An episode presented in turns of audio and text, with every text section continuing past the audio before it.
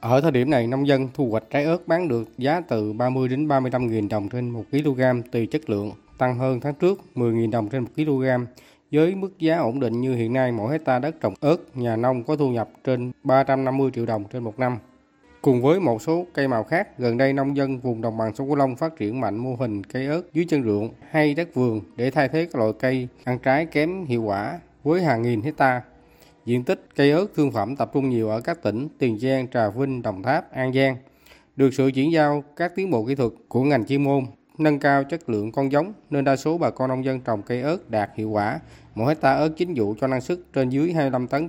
Đặc biệt ở khu vực đất nhiễm phèn mặn, dùng gian biển, cù lao, dùng đồng tháp 10, cây ớt vẫn thích nghi và phát triển tốt. Ông Nguyễn Văn Cư, nông dân trồng cây ớt tại huyện Cù Lao, Tân Phú Đông, tỉnh Tiền Giang, chia sẻ.